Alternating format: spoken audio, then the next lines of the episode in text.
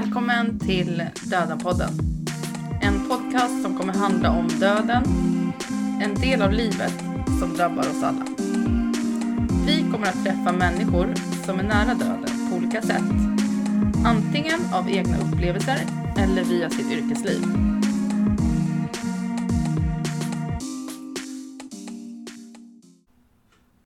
Välkommen till Döden-podden. Linnea Klinga heter jag. Rosmarie Andersson heter jag. Första avsnittet Mhm. är i sin, sitt skapande. Jaha. Så kul. Vi eh, har ju planerat väldigt många roliga avsnitt. Eh, Roliga vet jag inte, intressanta åtminstone. Ja, definitivt, definitivt. Kommer handla om döden, kommer träffa många olika människor Mm. med sina vinklar och eh, insikter om, om döden. Men första avsnittet tänkte vi eh, ägna till att intervjua varandra. För att se vad, vad, hur kommer det sig att vi gör den här podden och vad har vi för erfarenheter.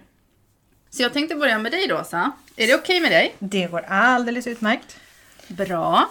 Vem är du? Vem är jag? Jag heter då Rosmarie Andersson. Eh, Rosa i, i Linneas mun heter jag det. Eh, jag är snart 40. Två små barn. En tvååring och en fyraåring. Ja. Försöker liksom få ihop vardagspusslet som alla andra. Mm. Mm.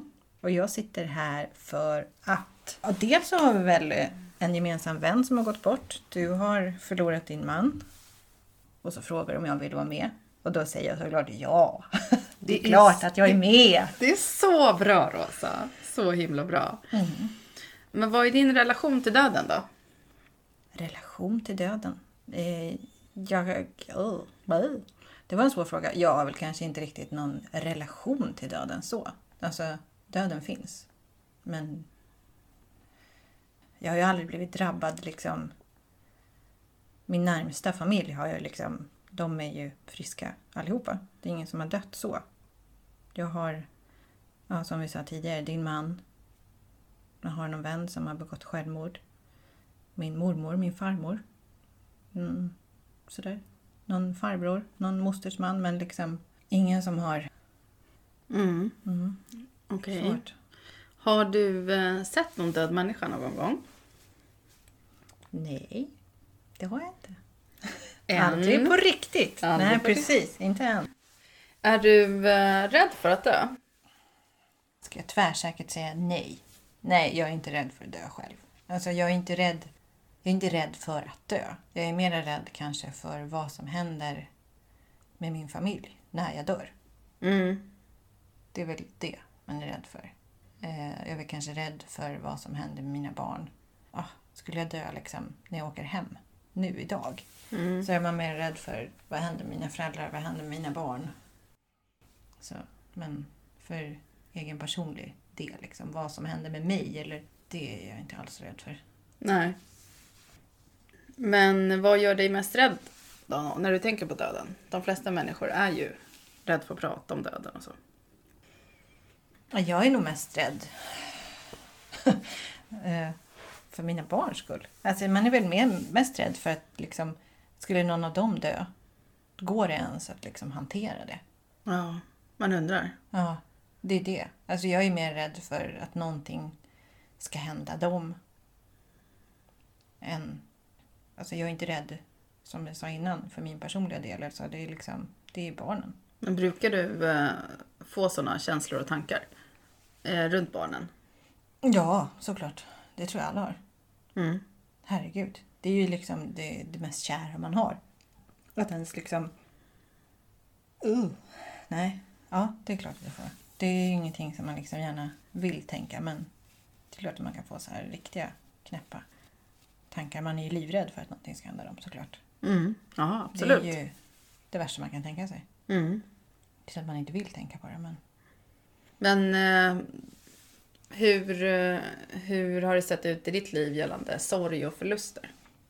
Alltså jag är ju då uppvuxen i någon form av så skyddad verkstad. Jag har ju liksom... I hela min barndom, det var ingen som var liksom sjuk eller död.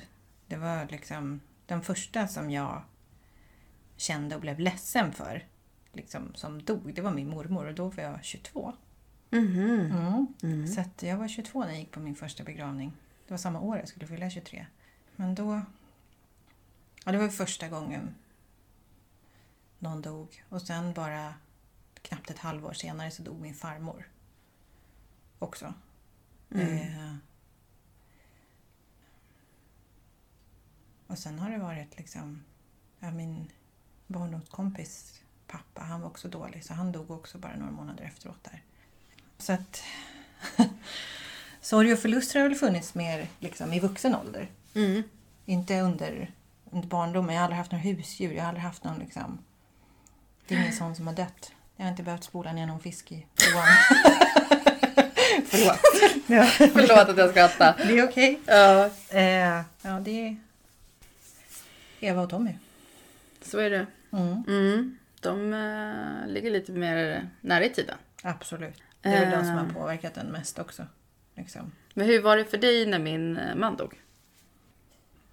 Det var ju bajskorvet kan man säga. Det var ju skit. Mm. Eh, det var ju otroligt jobbigt samtidigt som... Alltså man, man... Så här i efterhand. Där och då så liksom det smset jag fick. Tommy är död. Eh, jag åker till... Jag åker ut på landet. Det var liksom bara... Vad fan?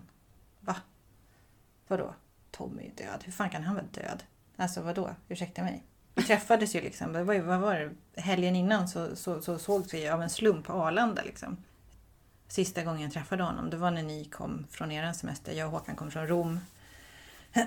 ni kom hem ni och hade varit med mormor Och någon Mallis. vecka. Ja, Mm. lapat lite sol, haft lite liksom återhämtning. Och så stod han på Arlanda. Vi måste ha landat nästan samtidigt. Mm. Eh, så han stod på Arlanda och vi kom ut först. Så att sista bilden är liksom när dina barn kommer utspringande så bara pappa, pappa! Och de står i någon, ligger i någon hög så här, återföreningen efter den här veckan. Mm. Eh, och där och då kan man ju aldrig ens föreställa sig liksom, att tio dagar senare så finns inte han. Nej. Det var ju helt, liksom, helt jävla absurt. Mm. Helt, helt sjukt. Men jag tror att det värsta var ju att se alltså, dig och barnen. Det var ju det värsta. Då Mm. blir ens egen sorg väldigt liksom oviktig på ett sätt. För att det, det blir så sekundärt liksom. Det går inte att... Det, Men var det svårt att vara anhörig till någon som är i djup kris?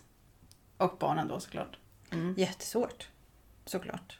Det är klart att det är jätte, jättesvårt. Det finns ju liksom ingen... Det finns ju liksom inte direkt någon handbok, så här gör du.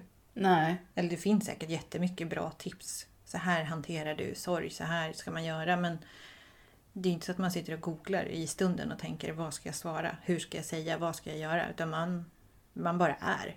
Mm. man kan inte göra någonting annat. Nej. Man bara är där och man gör så gott man kan i den stunden. Jätte... Alltså... Svårt. Man vill bara säga så här, det ordnar sig. Men eh, det är ju lite liksom taffligt så att säga att säga det i den stunden. Det är inte liksom den vanliga vardagspeppen. Det är inte det man behöver liksom. Det är mycket större än så. Det är ju så. Ja. Nej, vardagspeppen eh, funkar inte. Nej. Nej. jätte- Tyvärr. Ja. Ja. Men hur tycker du det har varit då de här åren? Jag tycker en sak som har slagit mig, just som du och jag har pratat mycket om tidigare, det är hur du i din sorg kan uppleva att det är ingen annan som, som, som är i den sorgen, förutom du och barnen. För att livet rullar liksom på. Ja, så är det ju. Ja. Jag blev ju gravid strax efter att han dog. Ja. Det var ju liksom så jättekonstigt att, att försöka så här vara glad åt att bilda en familj samtidigt som man inte alls kunde vara glad för att det var liksom skit. Ja, Alltså missförstå mig rätt, jag är jätteglad åt mina barn. Men det ja är men liksom, självklart. Ja, och det är svårt. Det går ju inte, alla andra pausar inte sina liv liksom. Nej. Det var ju ditt liv som var i paus på något sätt. Ja. Någon så här stiltje, svart hål. Ja. Ja men så, så är det ju. Ja. Tror jag för alla som drabbas. Mm. Att det är slående att ens liv bara tar slut. Mm. Kan man ju uppleva. Och så bara rullar allt annat på. Och Mm. även oviktiga saker som man kan tycka, Mm. ja som folk gör. Mm. Men, eh, ja. Jag kan ju tänka mig att som anhörig att det kan vara svårt också. Ja, men sen är det det svåra är ju att om... Hade du varit min syster så hade det varit självklart att jag hade funnits här jämt. Mm. Men eftersom jag inte är... Alltså vi är vänner. Mm. Men din familj... Alltså ni... Vad ska man säga? Ni blev ju säkert stärkta av det där. Men man visste inte heller när är det okej liksom att vara med. Mhm. För att det är svårt. Man vill inte tränga sig på. Samtidigt som jag vet att jag inte skulle göra det så känner man ändå att man gör det. Mm. Jag vet inte hur jag ska förklara det här på något bättre sätt. Men liksom lite så här. Hur mår du? Kan jag komma? Vill du? Ska jag komma dit? kan jag komma dit? Kan vi göra det? Och liksom så här. För det är så mycket att hantera ändå. Så blir det någonstans när någon utanför den liksom närmsta familjen kommer. Mm. Så blir man ändå tvungen att förhålla sig till den personen. Så att det var... Ja, Mm. Men mycket har hänt sedan dess. jättemycket. Och inte mår man lika dåligt nu. Nej, nej, nej. Och inte barnen heller. Nej. Så det är ju ändå bra. Men hur tycker du det var när vi förlorade vår eh, vän till i självmord? Ja, Det var en otrolig chock. Det var liksom... Där och då så var det otroligt oväntat och... Ja.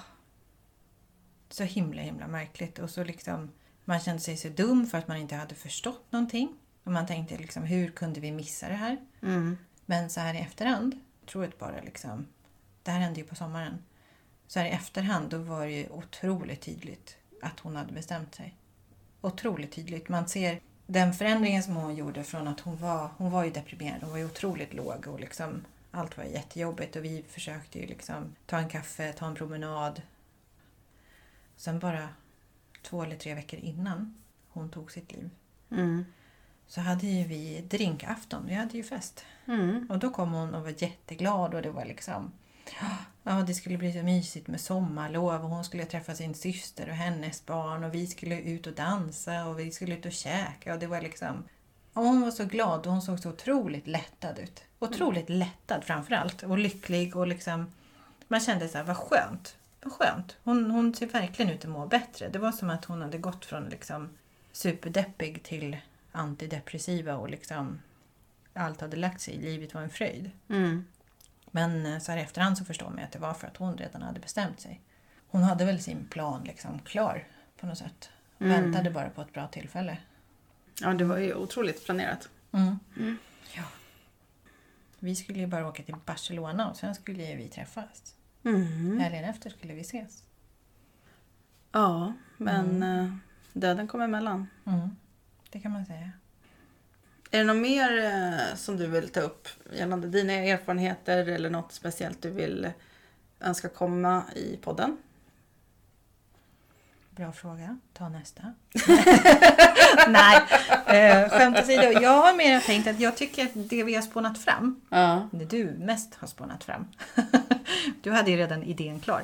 Eh, det ska bli väldigt, väldigt intressant tycker jag. Jag tycker det ska bli väldigt intressant att höra folk som lever och arbetar nära döden. Det Ja. tycker jag ska bli väldigt intressant att få höra hur man, hur man kan vara proffsig. Alltså hur kan du vara professionell i ditt arbete och möta de här människorna i sorg eller möta de människorna, ge ett dödsbesked till någon du, kommer, du har tre månader kvar att leva. Hur gör man för att stänga av det och inte ta med sig det? Hur mycket professionell hjälp behöver man själv för att liksom kunna hantera? Vad har man för verktyg för att liksom, kan man lämna det bakom sig? Kan man liksom ta av sig läkarrocken eller låsa dörren till begravningsbyrån eller stänga dörren till kyrkan och bara säga ja, nu är jag ledig, nu går jag hem, ingen mer sorg. Alltså hur, hur hanterar man den situationen? Mm. Det ska bli väldigt intressant. Jag håller med. Ja. Ja, vi kommer eh, få träffa massa Mm. och lära oss mycket. ja, det ska bli så roligt tycker jag. Bra Rosa! Mm. Då har vi ju en liten introduktion av vem du är.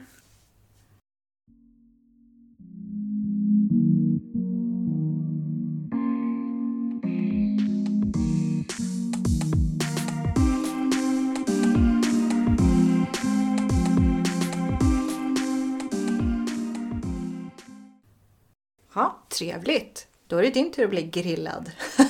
Uh-oh. Uh-oh. Okej, Linnea. Vill du presentera dig? Ja, Linnea Klinga har två barn som går i mellanstadiet. En pojke och en flicka. Jag är eh, änka sedan fem år tillbaks. Lite därför vi sitter här idag. Ja, det är nog den jag är. Mm. Det ledde ju osökt in på min nästa fråga såklart. Varför ville du ha en Döden-podd? Ja, men eh, det finns ju många svar på den frågan. Ja, för fem år sedan dog ju min man. Och det var en livsomvälvande händelse. Det kom väldigt chockartat. Han dog i en bilolycka. Ehm, det har ju påverkat mig jätte, jätte, jättemycket. Och sen det här med... Jag har ju levt i döden på något sätt i flera, flera år efter det såklart. Det har ju varit min egen sorg. Det har varit barnens sorg. Och sen hela upplevelsen av att vara med om att en närstående rycks ifrån en mitt i livet. Hur det uppfattas. Och det finns så många olika aspekter på det. Mm. Vi har pratat en del du och jag, Mm. såklart, om, om döden och, och sorgen. Och det är också det här med... eh, Jag tycker att, att det finns för lite prat om död och sorg i samhället. Jag kände mig extremt ensam när jag var i, i min djupaste kris. Och det, var, det tog ett tag att hitta forum där man kunde träffa andra som, som hade liknande upplevelser eller var i liknande situation. Eh, bland annat då kyrkan och Randiga huset. Och Randiga huset är en organisation för, för barn som har förmist en förälder, mamma eller pappa. Och jag eh, är övertygad om att vi kan göra hur många avsnitt som helst och träffa så många olika människor som har erfarenheter, som jobbar med det, som ja, är nära döden. Ja, det finns ju alla vinklar. Mm. Så jag tycker att det är ett viktigt ämne som bör tas upp mer. Mm. Mm. Ja, för jag minns, jag minns ju att du sa man vet inte var man ska vända sig. Vart vänder man sig om det händer? Vilken hjälp finns det att få? Mm. Tänker hur, hur ser du på det nu? Ja, jag ser ju på det eh, att de flesta människor som inte är nära det tror att det finns en hjälp att få. Eh, det gör det ju inte. Eller inte självklart i alla fall. När eh, vi fick dödsbudet från polisen så fick ju vi information om att han var död och han transporterades till KS. Ja, obduktionen eller vad det nu kan vara. Och det var ju det. Och sen var man helt ensam. Och sen har ju vi, mycket tack vare min familj, eller min mamma, sökt hjälp för mig och mina barn. Och det har ju faktiskt varit så att vi har betalat för det själv, privat. Mm. Så det bevisar ju att det finns inte. Det kommer inget kristeam, det kommer ingen präst och ringer på dörren. Det finns inte. Nej, för det var ju lite den bilden, i alla fall jag lite naivt hade. Ja, Att man tror ju att kommer det poliser med dödsbesked att man har någon sån här jourhavande präst någonting med sig. Med någon form av information. Så att man vet. Även om man inte vet att man behöver det just där och då. Mm. Men det kommer ju behövas. ja. Jag tror att, för jag tror att som anhörig så känner man ju själv att man inte räcker till. Nej, alltså. Det går ju inte. Vi, om man inte är psykolog eller vad Absolut. Men jag har hört att i andra landsting, typ i Nor- Norrköping, Linköping, att där har de kristeam Mm. som söker upp när det har hänt eh, dramatiska, traumatiska händelser. Mm. Eh, I Stockholm finns det ju inte det, det har aldrig funnits. Men om, om man tänker många som får dödsbud varenda dag. Mm. Det är en mängd som tar livet av sig och det är olyckor och allt möjligt. Mm. Kanske inte finns de resurserna, jag har ingen aning. Men eh, jag tycker i alla fall det borde finnas någonting när det är barn inblandade. Ja. Det är ju min stora övertygelse att det är ett stort förbättringspotential ja, område. Mm. verkligen. Verkligen. Men jag hade ju min familj som fick ställa upp då. Mm. Mm. I det här krisskedet. Såklart. Som pågick ett tag. Ja, Det var ju inte ett dygn bara, utan det Nej, var ju nej. veckor. det var månader. Månader. Ja, ja, ja. Det var lång tid. Det var lång tid. Såklart. Mm. Det är svårt att hantera en förlust. Mm. Mm. Men om du ser tillbaks på det liksom. Om du tänker livet innan. Oj. Om- Kommer du ihåg det? Livet innan, det liksom, innan döden drabbade dig personligen. Vad hade du för relation till döden innan det? Kan du liksom... Ja, men jag hade ju sett mormor, morfar och farmor liksom döda. Och varit Mm. med även när mormor dog och när morfar dog. Jag tyckte ju att det var... Men jag tyckte att det var en naturlig process på något sätt. Mm. Att de somnade in, de var äldre, eh, hade gjort sitt liv. Så att det var väldigt odramatiskt. Sen när vår vän dog var ju en chock. Mm. Ja. Och jag hade inte sett några tecken innan. Jag var helt oförberedd på det beskedet. Så då pratade ju vi en hel del och vi gick ju på minnesstunden och så. Jag hade ju aldrig eh, i min vildaste fantasi tro att det här skulle hända. Jag var nog mer som många föräldrar är. Man orolig för sina barn. Det ska hända något. Hade aldrig funderat på att det skulle hända min man något. Nej, Det fanns inte på kartan. nej. Så att... Eh, helt oförberedd faktiskt. Och den människan jag var innan... Ja. Jag tror att det är många som har beskrivit så här eh, att man själv dör eller att tiden stannar. Och det är ju verkligen så. Ja. Det är, ett, det är ett innan och ett efter. Ja. Verkligen. Jag är inte samma person. Livet var inte samma. Nej. Jag kan inte ens föreställa mig vem jag skulle vara om inte det hade drabbat mig. Nej. Det är ju verkligen gott och ont. Ja, absolut, absolut. Ja, det är en jätte, jättekonstig fråga. Men det livet då, den jag var, den fin- det finns inte. Nej. Nu är vi en helt ny familj, jag är en annorlunda person. Ja. ja. Ja. Och resan från att han har dött till hit har varit lång och prövande. Men också meningsfull på något sätt. Mm. Så galet utvecklande, men smärtsam. Mm. Ja. Ja. Absolut. Mm. Men om du tänker rent... Har du någon rädsla själv? Är du rädd för att dö? För du vet ju hur... Nej, jag är inte rädd för att dö. Men jag vill ju aldrig eh, att mina barn ska bli föräldralösa. Såklart. Det har ju, det har ju barnen frågat också. Vad händer om du dör? Mm. Så då är det ju min syster som blir mamma. Mm. Så det, det vet ju de. Mm. Men det är inget jag liksom vill. Det skulle vara så fruktansvärt. Ja. Det är alltså beyond. Mm. Och inte ens ha en enda förälder kvar. Nej, det vill man ju inte såklart. Så eh, den här kroppen får liksom leva på här. 20 år till eller plus. 40 kanske? 40, ja. Mm. Ja, de måste bli vuxna och självstå, självgående och ha egna liv. Mm. Ja, innan. Annars så, usch, är livet för jävligt faktiskt. Ja, verkligen. Den har redan varit för jävligt, så jag tycker det räcker faktiskt. Ja, verkligen. verkligen. Men har du liksom ändrat... Om vi säger så här, man är ju aldrig förberedd på att någon ska dö. Mm. Men jag tänker som testamente och liksom vårdnaden om dina barn och så. Har du sett till att allt det finns? Alltså finns det liksom Papper? papper på vad som händer om du, om det nu liksom Gud förbjuder skulle hända dig någonting? Ja, eh, alltså vi har ju pratat om det och jag har ju pratat med syrran. Så muntligen så är det ju så. Ja. Sen de här papperna som man ska skicka till SOS, Mm, någon avdelning. Jag började att ta, ta tag i det. Mm. Eh, men sen är väl jag som alla andra människor, att jag sköt det framför mig. Så jag, jag tog något steg på vägen. Mm. Ja. Men eh, muntligt avtal gäller, gäller ju, tycker jag. Mm. Ja, jag tänker mest för att vi som inte, vi andra vanliga naiva människor som kanske inte ens vågar föreställa oss liksom att den ena parten skulle gå bort. Mm. Vi tänker ju inte. Nej men vanliga människor har ju så li, livförsäkringar och sånt. Och det ändå, Mm. då ju, måste ju tanken ha slagit den. Mm.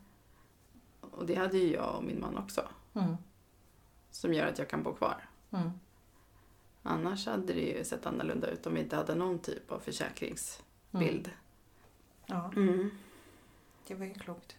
ja, det var ju klokt. Det var klokt. Ja. Ja. Men har du, något, eh, har du något avsnitt med risk för att avslöja alldeles för mycket? Mm. Har du något avsnitt här i podden, något ämne som du tycker eller något, någon aspekt av det här som du tycker ska bli extra roligt eller extra jobbigt eller extra spännande eller extra intressant? Jag tycker ju självklart att alla avsnitt som vi har planerat kommer bli jätte, jätteroliga. Mm. Sen eh, när vi, nu avslöjar jag lite, ska intervjua psykologer som bara jobbar med döden och träffar. Mm. Eh, så blir det nog lite svårt att ställa om. För Ja. jag är ju inte van då att vara den som får dra, ösa ur mig skit. Ja. Men nu måste jag ju ställa mig på en annan, i en annan roll. Mm. Så det ska bli intressant. Ja. Så. Och, är- alltså, och barnpsykolog, alltså man, där är man ju van att ha rollen som mamma Ja. när man går med barnen. Ja, jag bara tänker att det kan bli lite annorlunda. Men sen är det roligt att träffa folk som man, man inte har någon kunskap om. Mm. Där vi har lite kontakter som eh, kommer bli jätteroligt. Mm. Mm. Och jag tycker det ska bli spännande att se människor som man inte har någon relation till, hur mycket de kommer våga prata. Hur mycket de kommer våga berätta om sina egna liksom, rädslor eller tankar. Mm. Vågar man liksom tänka på döden? Mm. Mm. Vågar man prata om döden? Och speciellt om är två glada människor som man inte känner. Ja, Förstår vad jag tänker? Det är liksom... ja det är men det, ja, det ligger väl på oss också att liksom bjuda in. Ja, absolut. Alltså jag är inte rädd att prata om svåra saker. Jag har inte gjort annat i fem år. Nej. Så det kommer nog det kommer ju bli bra. Det kommer bli jättebra. Ja, spännande. Det här är vi. Det är ju det. Ja. Dödenpodden. Som också finns på Instagram. Precis, Dodenpodden. Dodenpodden. Kommer Ja. ni hitta en fin bild på våra två nyllen. Just Ja. det. Ja, och eh, avsnittet kanske är lite... Ja, det är ju ett tungt ämne på ett sätt. Fast å andra sidan tycker jag ju att det är en del av livet. Ja, det är, ju, det är ju det enda du vet. Säkert. Det kommer hända alla. Ja. Alla kommer råka ut för det här. Alla kommer dö. Ja, dör man inte först, då kommer man ju få sörja. Precis. Om man älskar någon. Ja, Det hör ju ihop. Ja. Sorg och kärlek. precis. Livet och döden. Ja, Mm. det är ju ja, helt centralt. Absolut. Ja. Härligt. Nästa avsnitt. Kommer snart. Ja, nu är vi igång. Det är vi. Ja, välkomna till Dödenpodden. Välkomna, välkomna. Hörs sen.